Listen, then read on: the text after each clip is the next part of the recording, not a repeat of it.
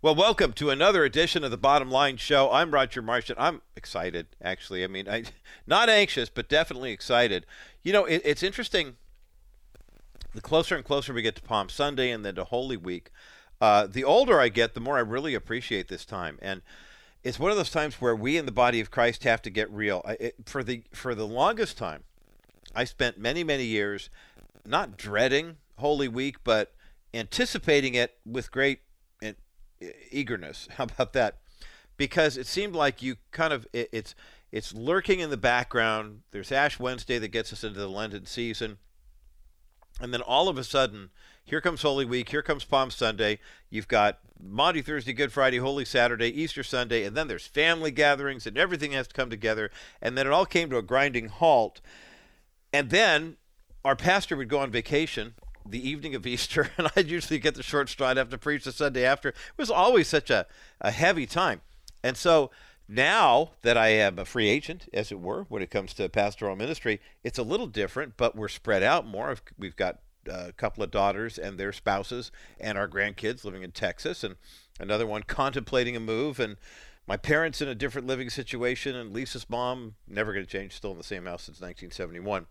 But you know, it's it's interesting just to see how things change, and yet with the season, maybe it's because there's not as much busy work and not as much activity that I really anticipate. I mean, God's been doing something amazing in the culture over the past several years, but in specifically the last three months.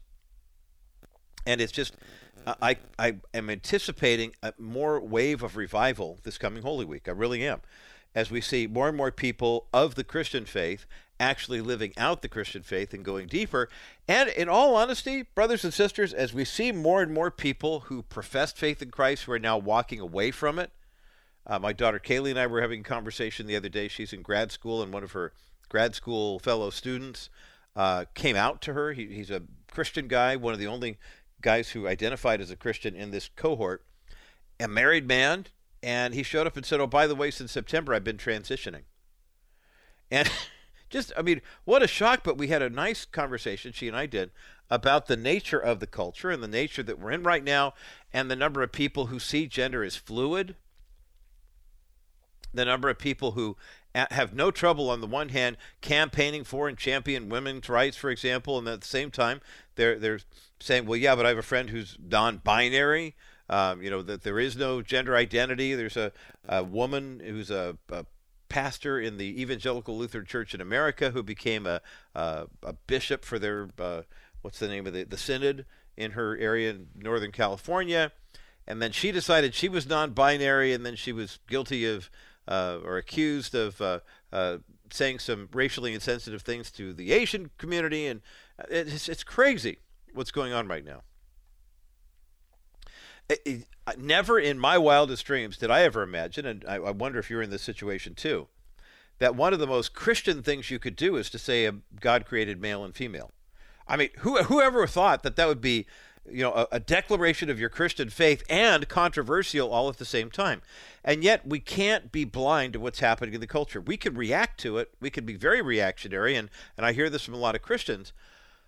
But we have to ask the question you know somebody who's being impacted by this. I, I mentioned, the, Lisa and I have six kids between the two of us, and Kaylee is but one of many of our kids. Who she has a friend now who uh, is transgender, and another one who came out as queer, which I guess means you're okay with the gender you have, but you really don't have any defined sexual preference or whatever. She still identifies as she and is married to a woman, quote unquote, but calls herself queer rather than lesbian. I don't it's tough to keep up. But then you wonder, why is this happening? I mean, I have another child whose uh, family is really into health and nutrition and, uh, you know, the, the, the science behind the foods we eat and things like that. And they were wondering if maybe, just maybe, there's literally something in the food or something in the water that people are eating that's messing with their heads. A dear friend of mine, a pastor friend, who got into ministry a little later in life, used to be a drug addict and he was addicted to heroin at one point. And he said, I, I, I know for a fact that when people take heroin, it changes their brains, and I've seen people's sexual desires change. I've seen their sexual orientation change simply because they were high on horse. And um, for him, having been clean and sober for many, many years, he that's his ministry is to reach out to people in that situation. So I, I know that there are drugs you can take that might mess things up, or foods you can eat, but a lot of it too, I think, has to do with just what's happening in the world, and the world of social media, and now that we have. I remember that old, uh, I think it was Bruce Springsteen wrote a song back in the 80s called There's 57 Channels and There's Nothing On or something like that. Well, now, my goodness, with all the different networks that there are, and streaming services. That there used to be a time when parents could say, "We're going to put a control monitor on the television to make sure the kids don't watch the wrong thing." That's not happening. That V-chip mentality isn't happening. And when you've got a behemoth like Netflix kind of ruling the roost, what do you do? Netflix ha- had a series. Uh, well, they've got a lot of series that are designed for children, but they had a uh, a kid series on that tried to push the envelope a little bit. Now we've seen this happen with children's animated series before, or puppet series, whatever. The Muppets, for example. Remember back in the late 60s when public television picked up Jim Henson's Muppets and they taught people, you know, they taught about right and wrong and sharing. And we found out a lot of immigrant families used uh, Sesame Street as a way to kind of learn how to speak English. And, you know, you could learn how to count with the count, uh, one, two, you know, that whole bit. Well, that's become a big corporate conglomeration now. Public broadcasting get how many billion dollars a year from the federal government, and the Children's Television Workshop became this big money-making enterprise, and uh, all the licensing, and it's just it's it's ridiculous how much money they get from the federal government, and they still have the opportunity to make money on the side. But as we've moved away from public television being a somewhat safe place for kids TV, now Netflix kind of rules the roost when it comes to streaming services.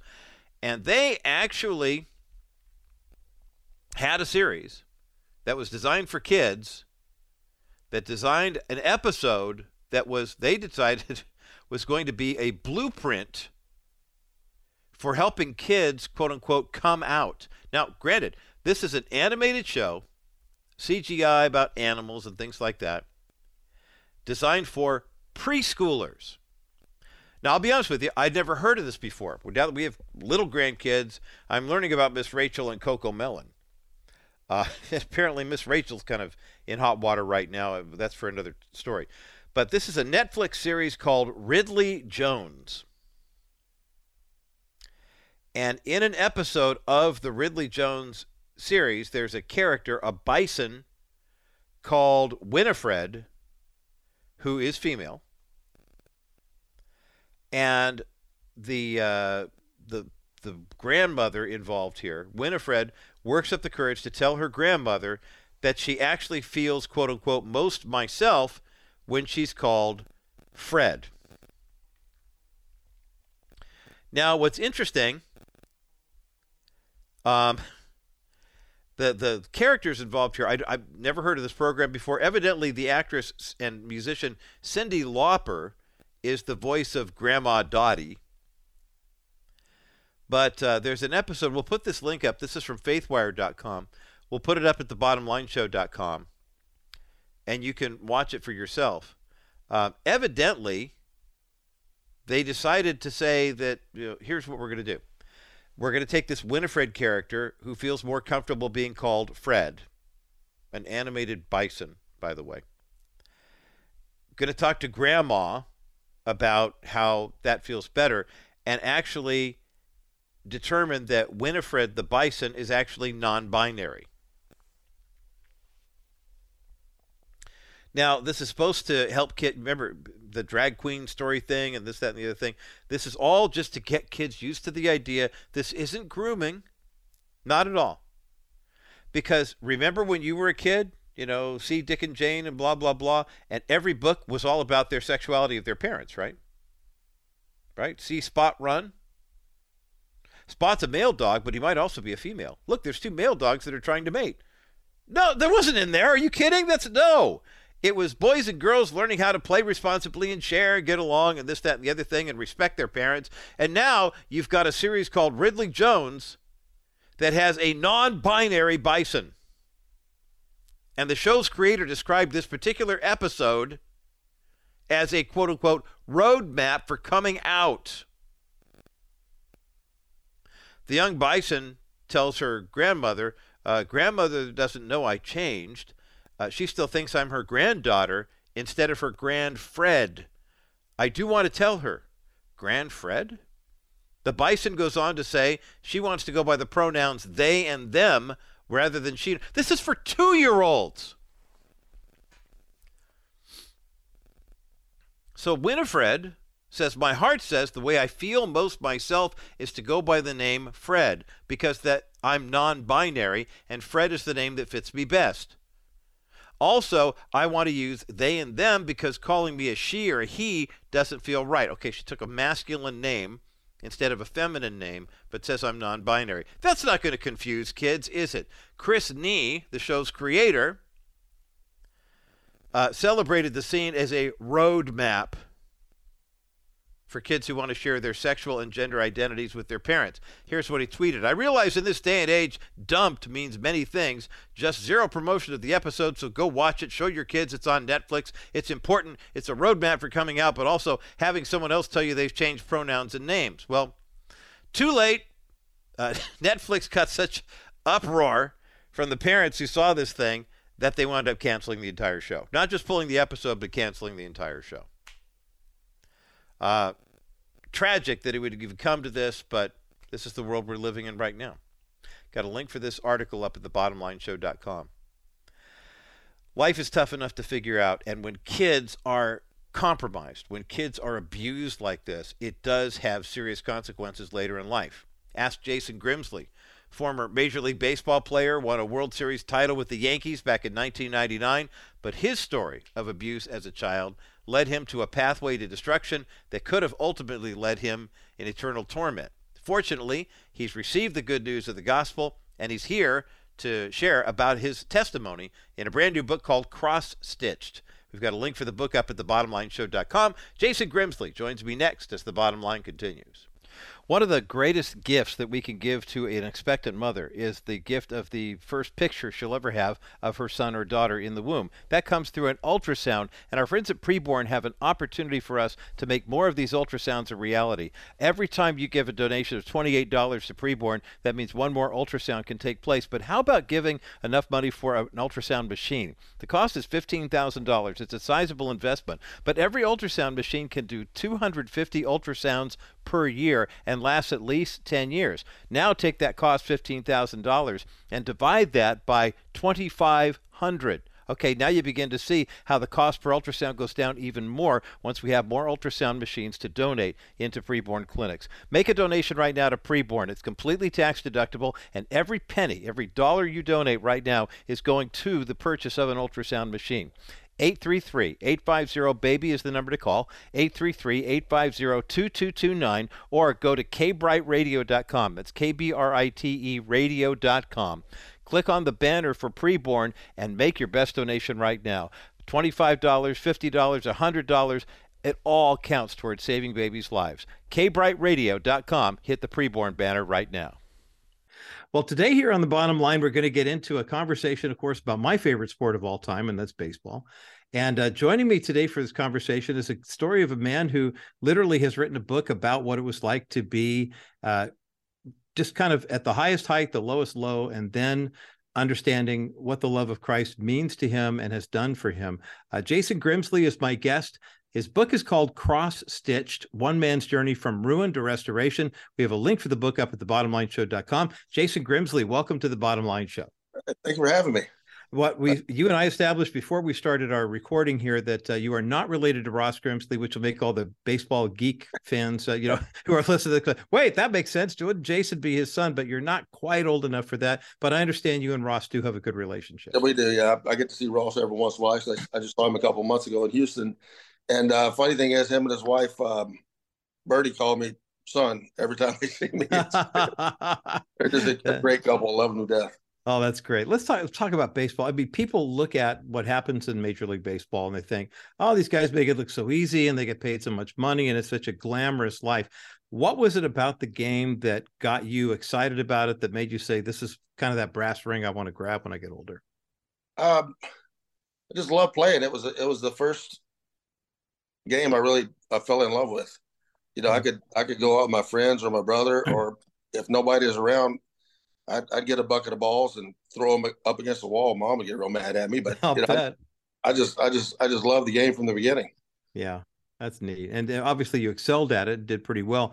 Uh, your professional career, it's fairly well documented in the book. And I don't want to gloss over any of this stuff, Jason. If you want to dig deep in on some of these, these questions, please feel free to do so. But you got drafted, you're making your way to the majors, and you describe it as kind of a tumultuous ride, if you will. I mean, in terms of having a wild and unbelievable life. Kind of give us some of the highlights, some of the lowlights about what happened, because we're curious to find out where you met God in all of this. But first and foremost, I mean, the, the professional sporting world is kind of crazy, isn't it? Oh yeah, it, it is. You know, but um, you know, I never had I never I never thought it was a possibility growing up where I grew up between Cleveland and Dayton, Texas, uh, Tarkington Prairie. Uh, my dad was a welder. My mom worked at a bank, and then she was the superintendent's uh, secretary at, at, the school in Cleveland. Mm-hmm. And you know, I didn't know when we were younger, but we we didn't have a whole lot. We had we had what we needed. Mm-hmm. But um, baseball was just something that I just absolutely loved and enjoyed and played with my friends. And you know, I was on the little league teams, and I was on the Polo League teams, and then the high school teams. But you know, that was something that when you when you watched it on television, you know, you watched Nolan Ryan, J.R. Richards, you right. watched the at the time with Ron Guidry and and uh, Catfish Hunter and Thurman Munson. You know, that's just something that was otherworldly, in my opinion. And um, you know, when I got a chance at 17 to go out to a tryout camp, and I knew I threw hard because my teammates didn't want to play catch with me when I was younger. then my dad stopped playing catch with me, but I didn't. Mm-hmm. I didn't know how hard I threw.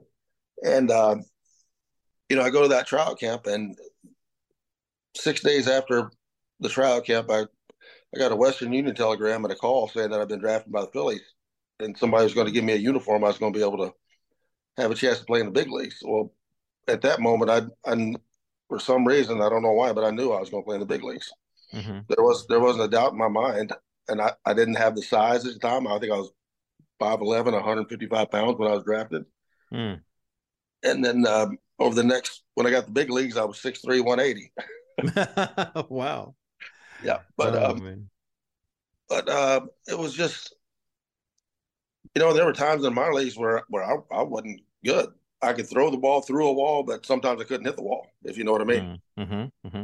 But I, I never doubted. I never doubted myself. And I knew I was out going. I was going to outwork everybody. And there, I just I always knew that no matter what, you know, I had, a, I had extreme confidence in myself. I don't know where it, well, I know where it came from. It came from the way I was, I was raised. Mm-hmm. Mm-hmm.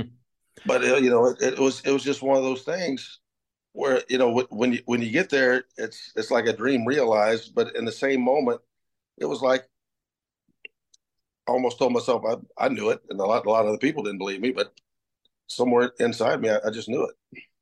Yeah. Jason Grimsley is my guest today here on the bottom line. I'm Roger Marsh. We're talking about his brand new book, which is called Crossed Stitched at One Man's Journey from Ruin to Restoration. We have a link for the book up at thebottomlineshow.com. I'm always intrigued when you look back, you know, 2020 hindsight at what players, you know, wind up, you know, getting traded from one team to another. And who was that guy who was the player to be named later or whatever it was? And I know you're good friends with Jerry Dipoto, who does the general management ship so well now. He's president of the Seattle Mariners. But I did not realize until I was preparing for our time together that when you came up with the Phillies, had a couple of years there, and then you were traded to the Houston Astros for some guy. What was his name? The guy with a bloody sock, right? Oh, I mean, Curt, that's oh Curt something or rather. Yeah, right. Holy cow. I mean, did, what was it like as you're you're the Indians and you wound up with my Angels for a year? You're going back and forth and you're watching this guy have a Hall of Fame career and saying, okay, well, I mean, obviously somebody saw that type of potential in you too. What's it like to a player when you know you're good, you're the best guy in your high school team, you get into the pros, you're playing the game, and then all of a sudden you got all these distractions, and some guys really find a groove, and others kind of find a way. I mean, you obviously had a career, you played for a number of different teams. What was it like to just kind of keep grinding and out and finding a way to keep landing with another team? Oh, you know, I, I, I never really thought about it that much. You know, it might have bothered me a little early on when I didn't think I was, you know, I kept for my shortcomings, I kept blaming a lot of other people. You know, mm-hmm. I I, I was my own worst worst enemy out there. I was mm-hmm. extremely hard on myself, um, and you know, if everything went right, I was great. But if the smallest thing went the way I didn't think it was going to go, you know, I I had I had no I had no composure, mm-hmm.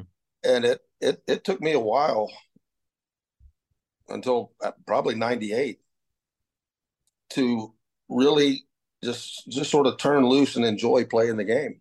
Mm. And when I started doing that, I went from barely making a triple A team with the Indians in '98 to being the closer to being seven and two with a three earned run average with the Yankees and pitching the World Series the next year. Mm, wow. And then my career, my career just you know continued to to go to get better from there, career wise. But um, you know, going back to when I was younger and things like that, you know, I went to church on Easter and Christmas, you know, but we weren't what you would call a a religious family by any means. Mm-hmm.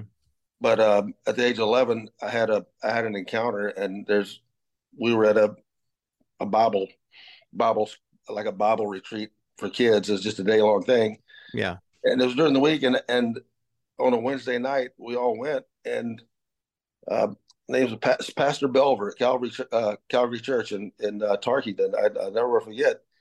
You know, he's up there preaching, and for the first time, I really heard it. And he asked if mm. anybody want to come up and accept Christ. Well, you know, sometimes you see a bunch of kids get up and go. Well, I was when I got up, went up there, my friends looked at me like I was crazy what I was doing, but I mm-hmm. just I heard him call me. You know, there was no follow up after that. But I, for my entire career and the, the rest of my life, I've, I've always known Jesus was who he said he was. Mm-hmm. But I just I didn't want to live a life. I didn't want to live. I didn't want to live that life. Yeah. I, I didn't think I was deserving of it. I didn't feel mm-hmm. like I was worthy. I, I felt I was almost un- unredeemable in a way. Mm-hmm. Because at a really young age, I was I was molested mm. for about a year and a half, two years, and I didn't tell anybody until I was forty eight. Oh my gosh! And you know, there's two things that can happen when that happens: you either become uh, an abuser or a protector. Well, right. I went, I, I, became an extreme protector. Mm. You know, anybody needs to stand up for, or if I felt like anybody wronged me in any certain way, or if I felt like somebody was picking on somebody that was smaller than they were, weaker than they were, I I was the first one in the fray, and you know, it wasn't I wasn't nice about it at all. Mm. And that mm. carried that carried through almost all of my career, wow. if not all if not all of my career, even to the point um, 1999. Uh, and uh, let's back up a little bit. 92, I was in spring training with uh, the Phillies, and I had to go to a Chamber of Commerce event, and probably the single most significant day of my life happened. I think it was on March the third. In uh, in spring training in Clearwater in 1991, I, I met my wife Dana, mm. and uh, I didn't want to go to this thing, but it was one of those things we had to wear a suit and go to. Mm-hmm. Her mother made her go with her. She didn't want to go. Interesting. We, we, just happened to meet in that room and we got married 11 months later. Oh my goodness. What a great story and you know we're married 31 years later and you know it's it's um she was a christian from the beginning mm-hmm. she was the whole time if i had if i could weasel out of going to church and go play golf or go duck hunting i was i was going to do it yeah but yeah. anything else i was going to church yeah but, um, you know then 1999 i go to spring training with indians i mean with the yankees and um, i'd seen the easter presentation many times and we went my wife made me go to church again and i saw it and when i tell you God hammered on me, he dropped a hammer on me. Mm, mm. And I, hmm. for the first time since I was 11, I really felt his presence and I just started bawling. And my, my wife asked what was wrong. And I said, there's nothing. I just, I get, I, I understand. Yeah. Yeah. And then I got, I got involved in the Yankees with George McGovern. Was a great mentor of mine and friend. And Andy Pettitte, Scott Brosius, mm-hmm. Mariano, Bernie Williams. They were Joe Girardi, just strong Christian men. Mm-hmm. They wrapped their arms around me and led me on a walk. And um, baptized in uh, Lake Armuck on April 25th. That was a great day. I love it. Oh, I love it. I love hearing you tell that story and how fresh it still is in your mind and how that newness of life has really been a hallmark for, for you, even though there were still some bumps along the road. Jason Grimsley is my guest today here on The Bottom Line. I'm Roger Marsh. His book is called Cross Stitched. And as you can see from the cover, talking about a guy who has a baseball career, but the subtitle, One Man's Journey from Ruin to Restoration. Got a link for the book up at thebottomlineshow.com. More of this conversation in just a moment as The Bottom Line continues.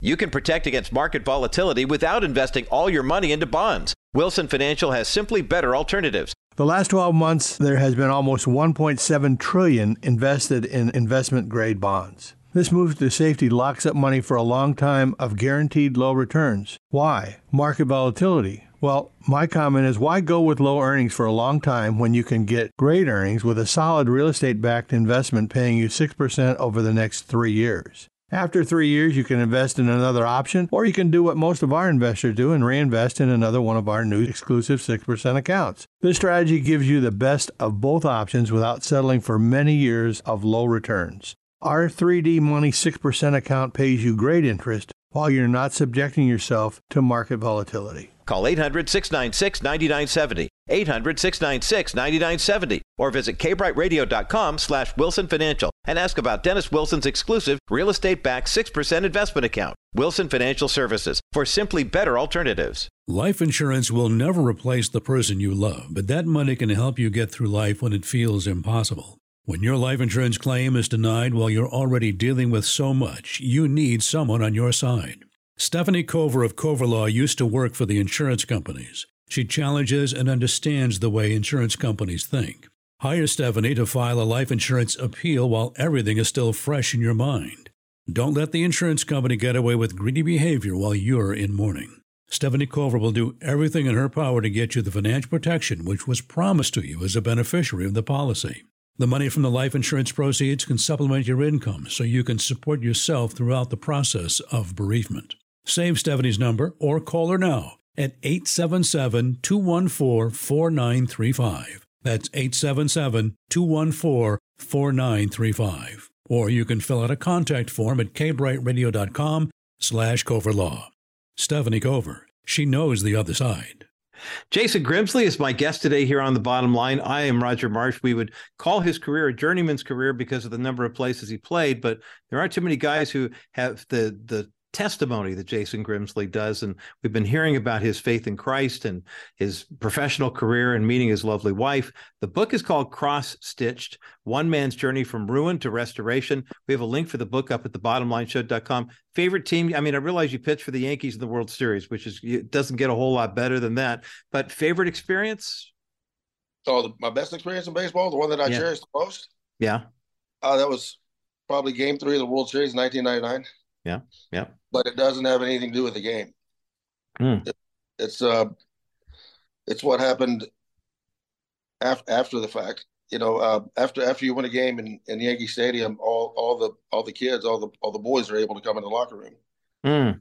and um, there's people standing. Up, there's 50 reporters around my locker because I hadn't pitched in 28 days, and I got on the mound and th- threw th- three scoreless. Came in the third, pitched the third, fourth, fifth innings we ended up tying up the ball game, winning it with uh, Chad Curtis hitting the walk off home run in the in the tenth inning. And um, so my oldest boy runs by and he's waving at me. He's five. I know where he's going. He's going to the video room. He's going to play video games. and, then, and, then, my my three year old John, he's um, I could see the reporter sort of moving out of the way, and he's snaking his way through him at, at knee level. And he comes up, and holds his arms up, and I pick him up, pick him up, and I'm talking to Susan Waldman and uh, with the Yes Network. Mm-hmm and she's talking to me, and John John keeps grabbing my face and want me to look at him. And I just say, "Hang on a second, buddy. Let me, let me talk to Miss Susan." And he and I'm talking, and he does it again. And I say, "Hang on, guys, give me a second. And he turns my head and he looks me in the eye and he pats me on the cheek and he says, "Way to go, Daddy. Way to go." Oh, I love that. And I started. I just started. I lost it. I oh just, man. I just, you know, and I I told Susan, I said, "You got to give me a second. You know. Yeah. Yeah. John started crying because he thought I said nobody. Yeah, no idea how happy you made your daddy right there. oh, that's beautiful. That's beautiful. What is it like for you? I mean, obviously, the, the that's a high point. There were some kind of low points with regard to the career and, and some of those things too. Uh, talk, you talk about you know the ruin to restoration part in the the title of the book, Cross Stitch. Talk about some of the maybe the the lower points of the journey uh, as far as baseball goes and how God's walked you through them. Yeah, well, that was that right there. The that moment I just told about was probably the. I'm not going to say the beginning of the end, but it was the beginning of the. The the moving away that whole year actually. Mm. You know, you, you have you have a lot of success. All of a sudden, you're you're World Series champion. You got the ticker tape parade. You got all the parties you got to go to. I did Letterman, and it all starts to be about me again. Hmm. Look what I did, you know, and the ego starts kicking. Right. And, the next year, I'm a little further away, and then uh, 2001, the Yankees, my elbow swelled up right before the playoffs, and I pitched in one game and didn't too, did too well, and then I I wasn't able to pitch the second series in the playoffs, and then I was active for the World Series, but didn't get in because my elbow was still swollen up. Mhm. But uh, you know, I go to Kansas City as as a non-roster invitee, and I, ma- I make the team. Of course, I had elbow surgery in off season. Had I think I had seven bone chips in my elbow that I didn't know Hmm. about. So they Mhm. cleaned, cleaned that out, and I go to spring training. My arm felt felt better than it's ever felt. And I think um, right before the All Star break, I had 34 holds, which I don't think anybody had ever done before, Wow. and um, signed a multi-year, multi-million long-term, you know, a, a long-term deal. And uh, you know, the the the more it became about me, the further I got away, and then I recognized in myself, and then you, the, you deal with the shame, you deal with the guilt, and you don't really want to mess with it. You know, why would I? I'm, I'm having success Mhm. financially. I'm I'm having success professionally. Um, I just fell back into my old habits, and it was it was it was a slippery slope slope to begin with. You know, and I I would go to Bible study every once in a while. I go to devotional every, every once in a while, but I always felt like a hypocrite when I walked in there. Mm. And um, you know, and the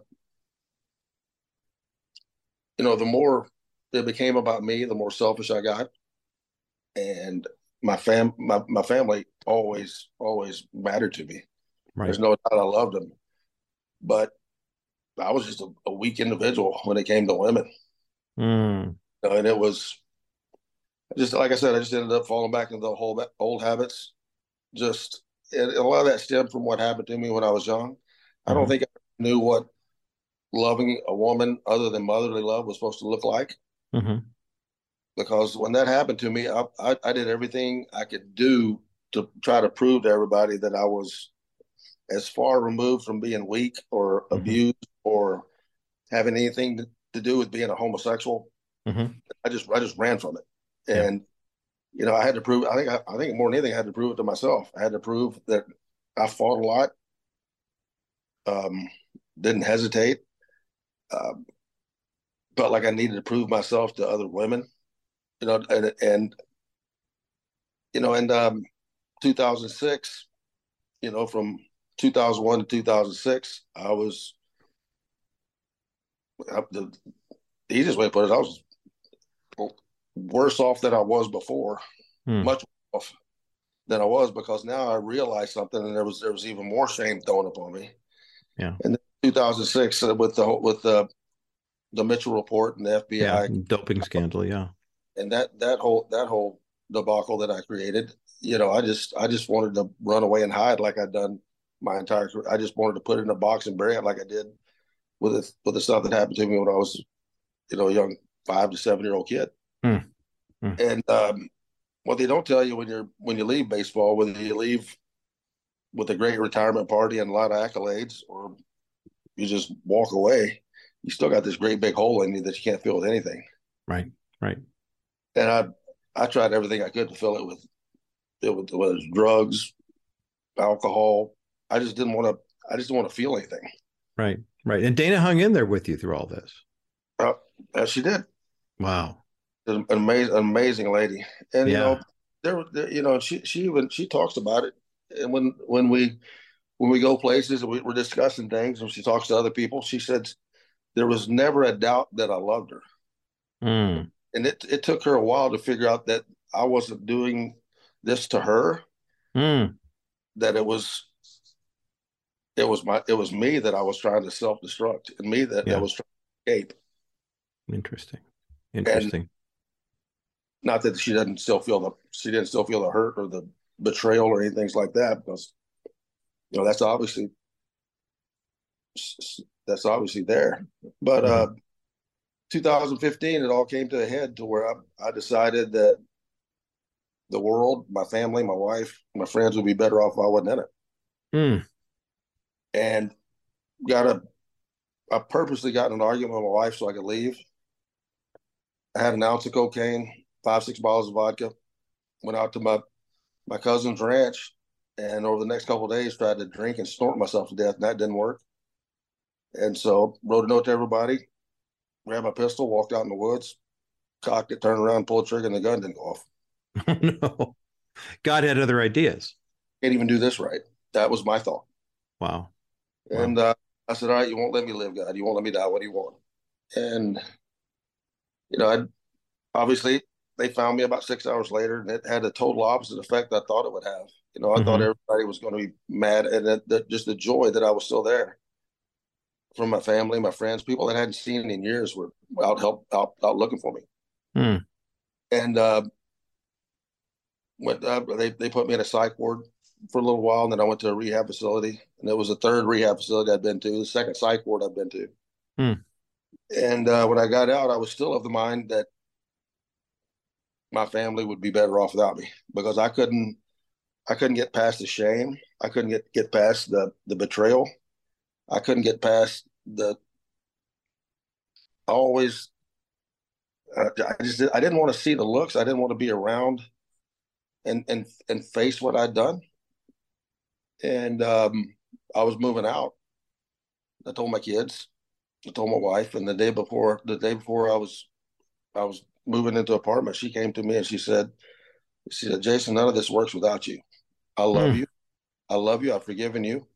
God loves you. He's forgiven you. Forgive yourself.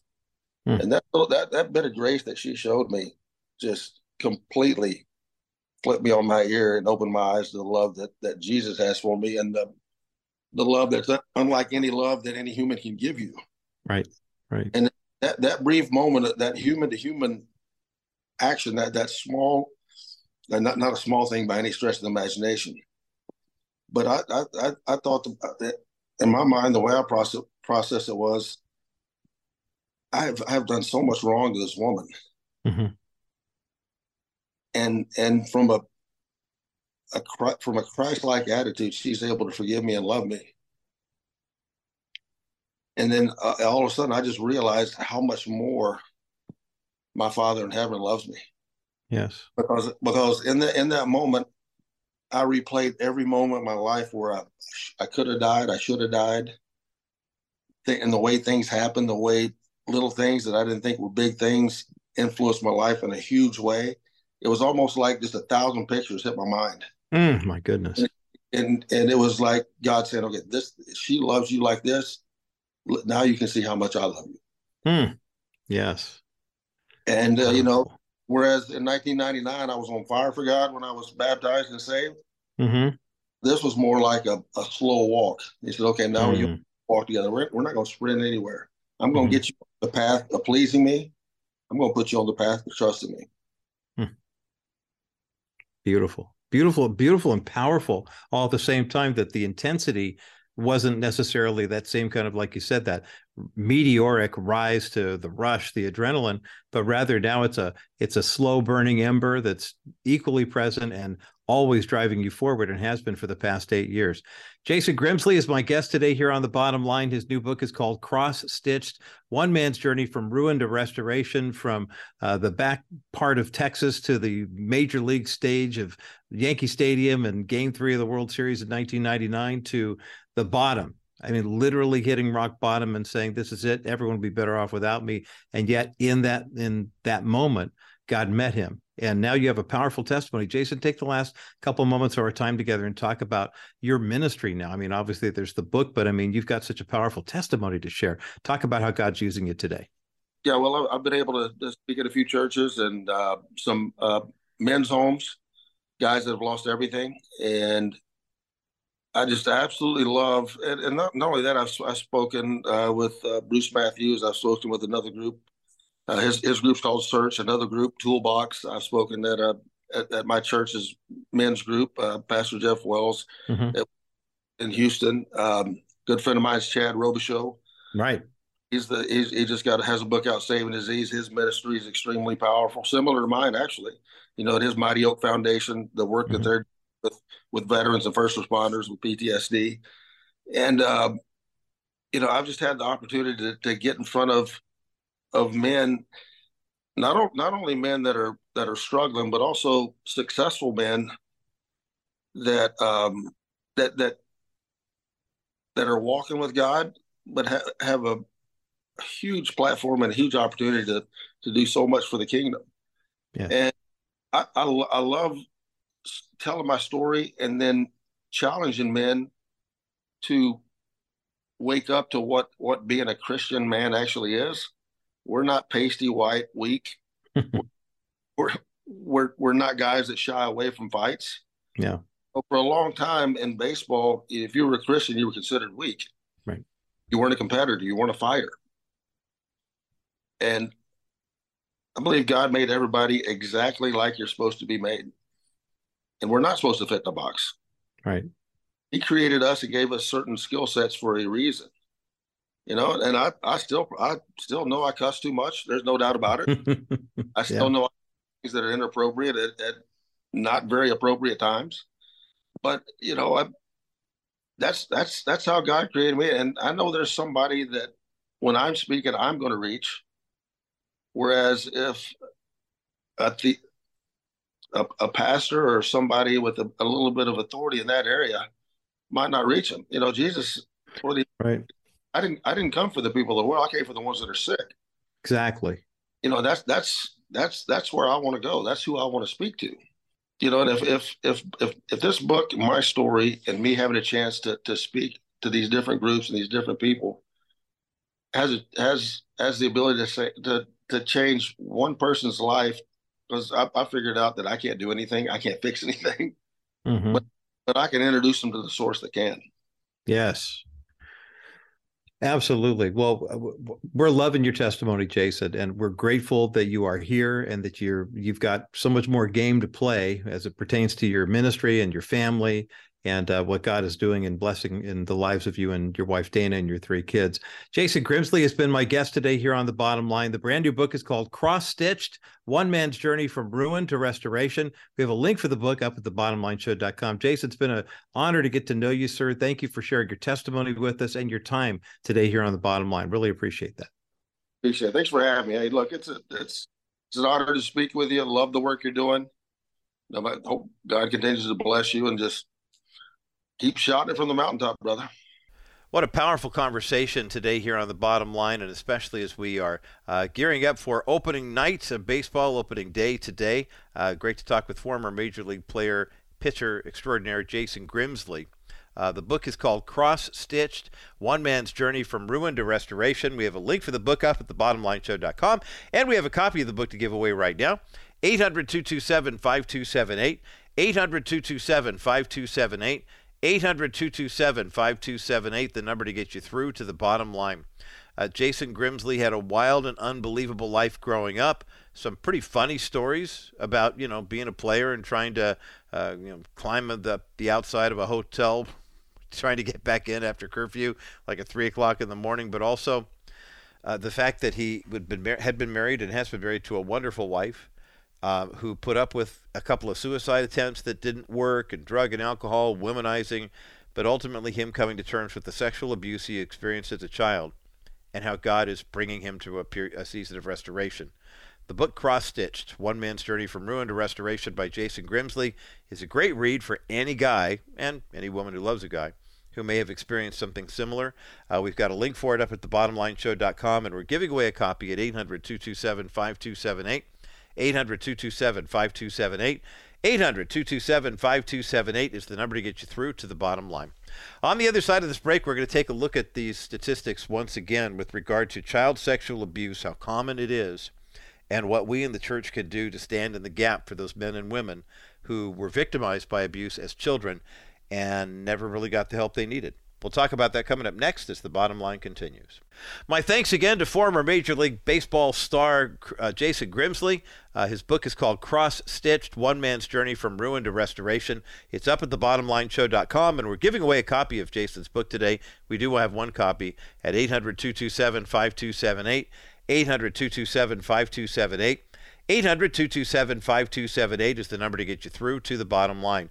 Jason mentioned early on in our conversation that he had um, he'd been abused as a child, and that kind of led him to act out uh, sexually, and then it led to drug and alcohol abuse. And, and once this did, uh, you know, kind of come to light, he's been getting help, which has been very, very helpful. Um, according to uh, victimsofcrime.org, uh, the number of kids who are, well, the CDC estimates that the number of children who are abused right now, it's about one out of every 13 boys in the United States experience some form of sexual abuse as a child, and about one out of every four girls. Now, if you take that a step further in terms of how many people are actually dealing with this, right now the population of the United States is just over 330 million people. And the number of people who are living as survivors of sexual abuse, and that's a key po- phrase, living as a, survivors of sexual abuse is 42 million. It's around 15% of the population. When you go to church this Sunday, I always use this as our example. You walk in the sanctuary and maybe there's 100 people worshiping. Statistically, that's 90% of the churches in America. For you look at the 100 people that are there and then say to yourself, 15 of these people were abused as children sexually. Many of them before the age of 18, but a good number of them by the time they're four or five. And in the classic sense of sexual abuse, I mean, uh, Dennis Jernigan, great worship leader and songwriter, has been on this program. He started uh, receiving abuse at the age of five, and it continued on into his college years. Jason Grimsley mentioned he was around five or six when it started happening to him. I mean, these are they're horrible situations to have to deal with. There's no question about it. And I, I know that there are a lot of women who've dealt with this in, in shame and silence. There are probably more men who aren't talking about it, and you have to wonder how many of them have become violent or alcoholic or drug addicted, left their families or whatever, because they never had a chance to deal with that turmoil, how awful that was. On the other side of this break, though, I want to look at another form of child sexual abuse that is happening in this country or this culture right now. And it's something, you know, we can't prevent abuse from taking place in the home if an adult gets along with a child and they start doing something like that. But there are places where we can prevent child sexual abuse, and I want to talk about them on the other side of this break as the bottom line continues. Welcome back to the Bottom Line Show. I'm Roger Marsh. Just a couple moments left in our giveaway of Jason Grimsley's book called Cross Stitched One Man's Journey from Ruin to Redemption. We've got a link for the book up at thebottomlineshow.com and one copy to give away. You've got four minutes and change left to get in on this conversation at 800 227 5278. 800 227 5278. 800 227 5278 is the number to get you through to the bottom line. Uh, Jason Grimsley mentioned that he had been a victim of sexual abuse. I mentioned Dennis Jernigan and other people who have stepped forward and said, Yeah, that was my story. Um, the statistics aren't pretty. One out of every three girls experiences some form of sexual abuse by the time she turns 18, one out of every five boys. Uh, sometimes it's very severe.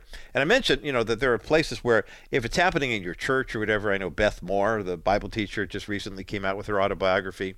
She was being sexually abused by her dad who was an elder in their Southern Baptist Convention church, you know, and she said it was so confusing to know that I w- he was tormenting my family and victimizing me, but then on Sunday morning he was like elder of the year and reading scripture and praying for people. It was very confusing for her as a child. But there's one place, and you see it over and over again. It's in the media, and it's the number of people who are trying to groom your children and create sow the seeds of sexual confusion in their lives. I'm talking about these drag queen story hours, the, the Netflix programming that we talked about earlier, the Ridley Jones program where they had one of the characters, a bison, uh, female bison named Winifred, who decides she wants to be called Fred. Fred is a they and non binary. Because that's how I feel better about myself. Well, that's not reality. But how dare you put that idea in the mind of a three year old or a two year old? I mean, think back, innocently enough now. Think back. I, I remember being I don't remember where I was when I had that discovery. You know, we have the talk when you're growing up with the discovery that boys have one and girls don't. But I remember being in kindergarten. And it was the first time I was, you know, half day kindergarten, Ocean View Elementary School in Whittier, California. And we had boys' lines and girls' lines and boys' restrooms and girls' restrooms. And the boys were all wearing, you know, button down shirts and jeans. And the girls mostly were wearing dresses because that was the dress code. But there were differences between the two genders, and we were just having a hard time, hard enough time figuring out that you know, I'm a guy and she's a girl, whatever. As you got older, you began to see the attraction, the way God, you know, created it.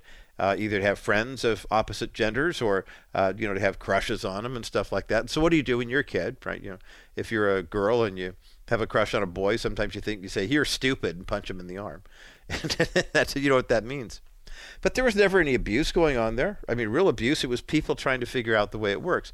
When you start introducing the fact to a child that your gender could be fluid, that maybe there's something wrong with you because you're born in the wrong body, and it's all based on how you feel. How do you process this? Listen to what a guy like Jason Grimsley said about being abused as a child.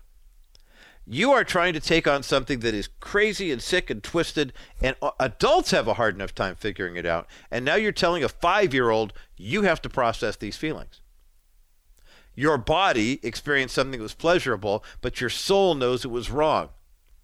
So, how do you process that? That, brothers and sisters, is child abuse, and that is a place where we can be preemptive. We can reach out to Netflix and say, cancel this programming, or you can just cancel your Netflix altogether. When you see a drag queen story hour show up, write that letter, call the library, contact the school, and say, hey, look, you know what? We're not going to stand for this because this is child abuse and it's wrong. And every time we try to say it's child abuse, then they come out of their trees going, no, it's not, no, it's not. Why are you always. And basically prove that you're right. So I encourage you, take action and keep that in your prayers as well. For our KCBC audience, enjoy the rest of your afternoon. We have Rabbi Schneider and Discovering the Jewish Jesus coming up next. For those who remain on the network, don't forget it's this week's installment of the National Crawford Roundtable podcast. You can see us at My Hope Now, and you can hear the first half hour coming up next as the bottom line continues.